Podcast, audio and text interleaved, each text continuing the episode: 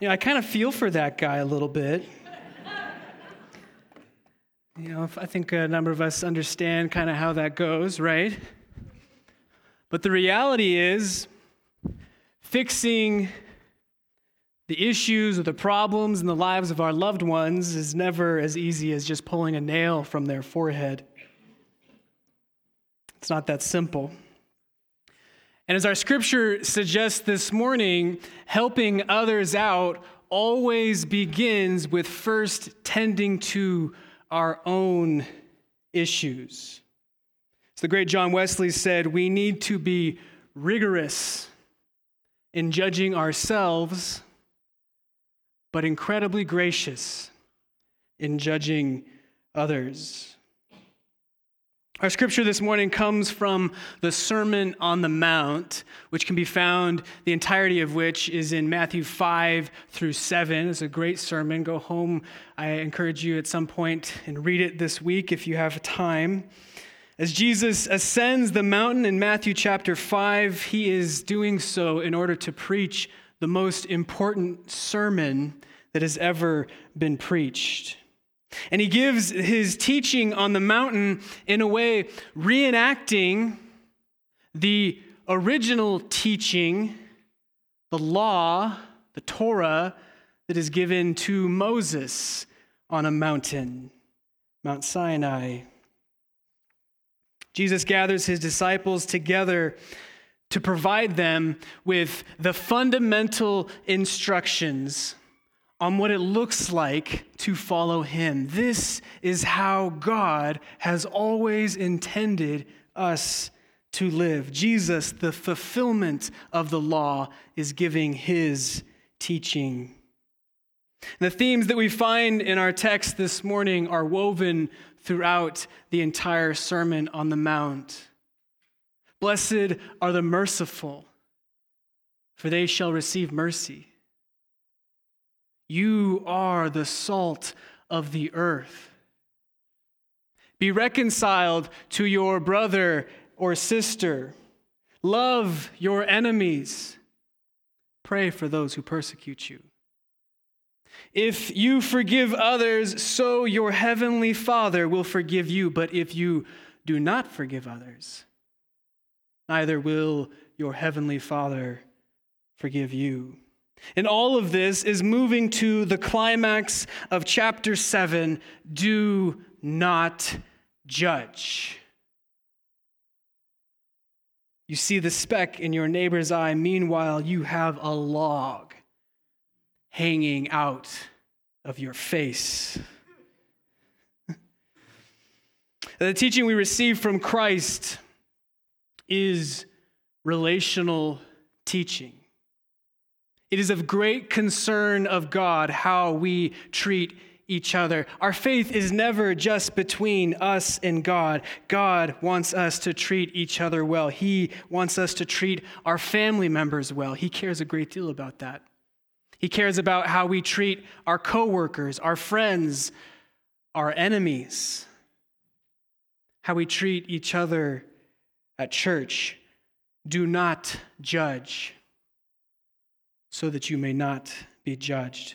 For with the judgment you make, you will be judged, and the measure you give will be the measure you get.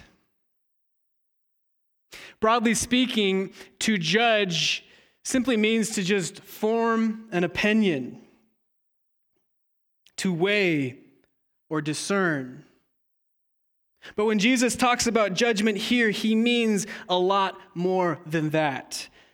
And when Jesus says, Judge not, and you will not be judged, he doesn't mean that if you are not a judgmental person, somehow you're going to escape the judgment of God. Nobody escapes the divine judgment in the end. The Gospel of Matthew is clear on this. Matthew 25, when the Son of Man comes, he shall separate the people as a shepherd separates the sheep and the goats.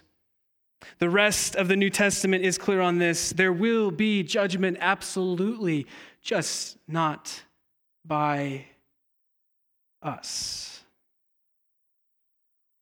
When Jesus talks about judgment here, he doesn't mean just to merely form an opinion, he means to condemn.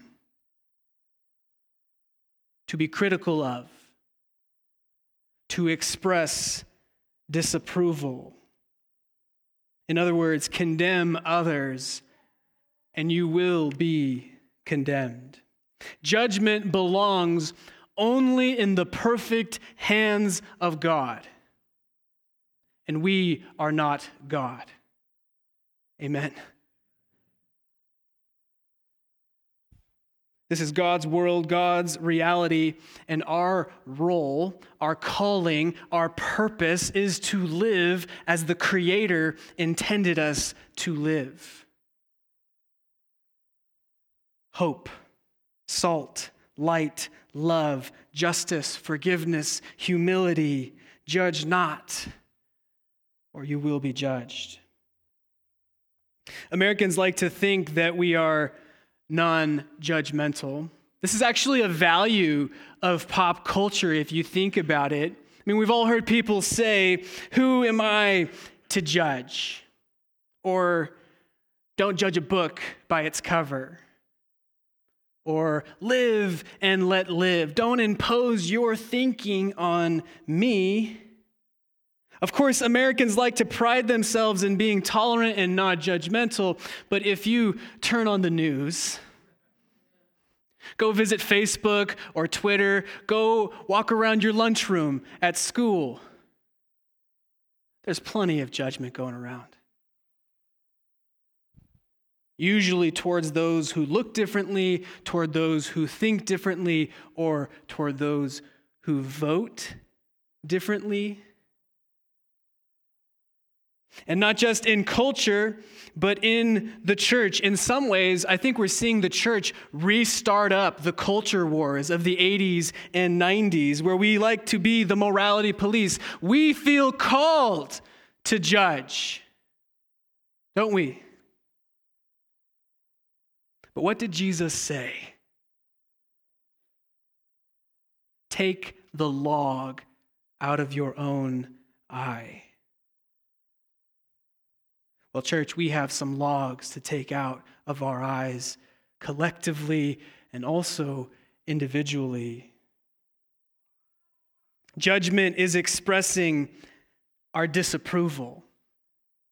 And we like to do this. I, to my shame, like to do this. Makes us feel good about ourselves as we momentarily forget about our own shortcomings. If that person over there is doing so bad, then I must be doing pretty good right about now. God's clearly got to be more pleased with me. Research professor and author Brene Brown says that we are hard on each other because we are using each other as launching pads out of our own deficiency. When we tear each other down, and usually not to someone's face, right? Behind a computer screen, maybe in the comfort of our own home at the end of the day toward our spouse, maybe what's going on in our head. When we tear, each other down, the truth is we're actually harming ourselves as we give in to gossip or pride or arrogance or hate or division or judgment. We're damaging our own souls. And we move further from God. We move further from being people of hope in a world that desperately needs people who love and are hopeful. Pride and self righteousness are nasty sins because they deceive us. We give into a lie, and more often than not, we don't even realize that we're doing it. The Pharisees were proud. The Pharisees were self righteous. And what did Jesus say about the Pharisees? You are like whitewashed tombs. You look good on the outside, but on the inside, it's full of the bones of the dead and all kinds of filth, hypocrites. Clean out what's going on on the inside. Dietrich Bonhoeffer says it this way When I judge, I become blind to my own evil, and I become blind to the grace that God has granted to the other person. Why do you try to get the speck out of your neighbor's eye and don't even notice the log in your own eye? Friends, do you see that it is self righteousness, arrogance, and pride? That is the log.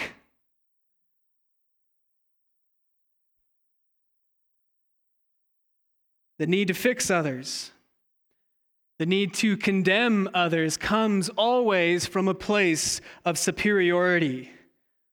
That is a place far from Christ.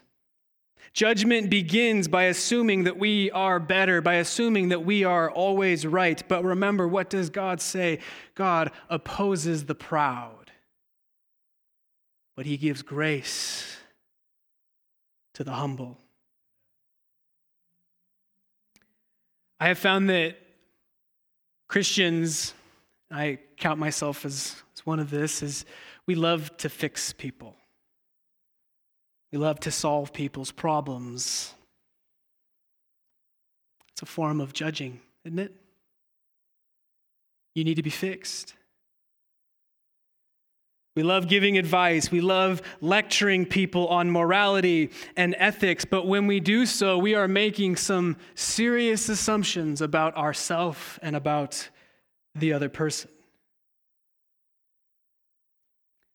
My wife Sarah and I were a part of a small group for a number of years. It's a group of about five couples. And every once in a while, if my wife Sarah wasn't doing very well, uh, she would open up and share to the to this small group and that's kind of hard for my wife because she's a bit of an introvert so it takes a lot for her to to be willing to be vulnerable with people but every once in a while she would do this she would feel called like god wants her to to share and every time she did this, without fail, there was a guy in our small group that would start to lecture her. This is what you're doing wrong. This is what you need to do. You got to have you tried this? Have you tried that? And the truth is he was trying to fix her every time. He was uncomfortable with her vulnerability, with her willing to be broken amongst Christian brothers and sisters. So after a while, she just stopped sharing. she just wanted them to know. She wanted them to bear it with her and to pray for her. We do not fix people. God fixes people. We just point them to the builder, the fixer, the healer. That's what we do. So the question becomes what are we supposed to do when we see someone who is struggling? Do we live in our own isolated bubbles, never saying anything to anyone, no matter how destructive someone's life becomes? That's not what Jesus is saying here. Leaving each other completely alone to our own devices, as easy as that may be sometimes, well, that betrays Christian love. It betrays Christian community. Growth requires accountability and encouragement. Jesus even says in Matthew 18 if another member of the church sins against you, go and point out that fault when the two of you are alone. That doesn't work, you take two or three witnesses with you. If that doesn't work, then it becomes an issue for the church to deal with. Sometimes love takes confrontation, but it is done so not in a spirit of condemnation, but a spirit of humility and love. Paul says in Galatians 6 that if someone has transgressed, you are to restore that person in a spirit of gentleness. First, take the log out of your own eye. humble yourself. You confess your own sin, and then you can see clearly to take the speck out of your neighbor's eye. It was Henry Nouwen who said that only wounded healers have the right to heal.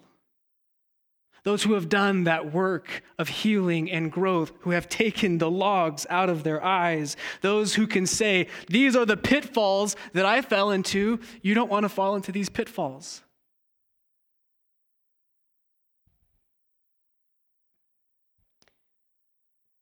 We must always see our own shortcomings as the log, that which is bigger and that which must be dealt with first.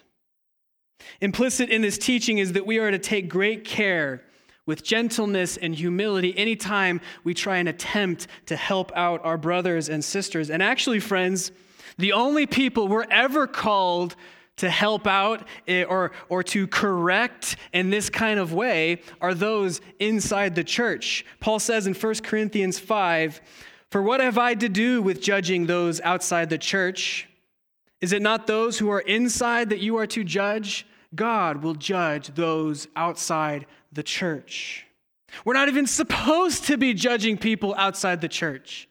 We don't, we're not supposed to go there. And when Paul talks about judging people inside the church, he means to hold one another accountable in humility, grace, and truth with those that we have committed together in a mutual bond to follow Jesus Christ with one another. Those are the people that we hold accountable, and we do it from a place of humility. And remember, friends, if you take the log out of your eye today, that doesn't mean that you don't have to take the log out of your eye tomorrow. That's the tricky thing about logs is they have a way of finding their way back to blur our vision. So as Dale Bruner says, we have to spend a lifetime, a lifetime taking logs out of our eyes. What could it look like for the church, for this church, for all of us, you and me, to leave judgment behind? If you were to research the statistics on why young people are leaving the church, Whatever list you come across, without fail, you will find two common occurrences on every single list. Young people are leaving the church because the church is hypocritical and the church is judgmental. The two things that Jesus tells us not to be the most again and again and again in Scripture, those are the things that are characterizing the church today. That's a problem. Can we be different? Can it be different? And what would it look like? In his book, A House United, Allen Hilton describes an initiative that was taken by the pastor Eric Elnes in 2005. It was called Crosswalk America. Well, Crosswalk America was a program where Pastor Eric and members from his UCC church were going to walk across the country from the West Coast all the way to Washington, D.C., in order to bring visibility to progressive Christianity. He wanted other folks to know that there was, there was a liberal version of the church. He thought that he would help the country understand that there was it wasn't just the conservatives. Well, along this journey, Pastor Eric and others, they would visit various liberal churches that shared their same ideology. And they would stay with these churches and they would worship together and they all get together and they would talk the same things and think the same things. Well, one day, Pastor Eric feels called to make a change in the itinerary. And instead of visiting a church that thinks exactly like them, they would find the most conservative, fundamentalist church that they could possibly find. And so he called up this pastor a very conservative church, and he asked if he could visit the next morning with his Crosswalk America group. And he warned the conservative pastor, I have a, a liberal and progressive agenda. And I'm going to have a film crew that's with me, and they're going to be documenting this entire trip. And to Eric's surprise, the conservative pastor says, Sure, come on over. Well, most of the liberal Christians from Eric's group stayed away that morning. They were afraid about how they were going to be received at this church. They expected hostility from these other Christians. And so only Eric and one other person from the group went to worship. And when they arrived at the church, the conservative pastor was there waiting for them, and he, he's standing in front of the church and he welcomes them in by the front door. And at the beginning of the worship service, the pastor introduces Eric and the Crosswalk America movement. And he says to his church, These people are walking across America for Jesus. And then he actually invites Eric to come up and share about his initiative and his movement. And then Eric gets up and he, he musters the courage to stand in front of all of these conservatives. And, and he starts talking about his liberal faith and his liberal agenda. We're walking across the country for Jesus. We're also walking across the country for, for gay marriage, and we're walking across the country for the environment. We're walking across the country for social justice. And he goes on through this long list of his progressive faith and what they stand for. And when he finishes, it's just awkward silence. But no curse words are said, no vegetables are thrown. And during worship, the pastor actually asks the congregation to lock hands and encircle Eric and his other team member, and they're going to sing the worship song, Shine, Jesus, Shine, around them. And the pastor mentions Crosswalk America in a positive way several times in his sermon. And at the end of the service, he says, We should take our offering this morning and donate it to Crosswalk America. After the service, they all get together and they share a meal, potluck style. Eric goes on the record later and he says, It was like magic. Instead of rejecting us, they embraced us because they saw us walking across the country for Jesus. I can't help but think about the Christians from his group that decided not to go. They made judgments about the conservative church and how they were going to respond. Well, surely they're going to be hostile but they missed out on something beautiful. As these two groups of Christians who both believe in Jesus worship together and share the mission of let's show the world Jesus. How often we make judgments and we assume the worst about each other. Can it be different? Let us show the world every chance we can glimpses of God's grace, and let us leave all judgment and condemnation behind in the name of Jesus Christ. Amen. I'd like to invite our servers to come forward and have a seat as we serve communion.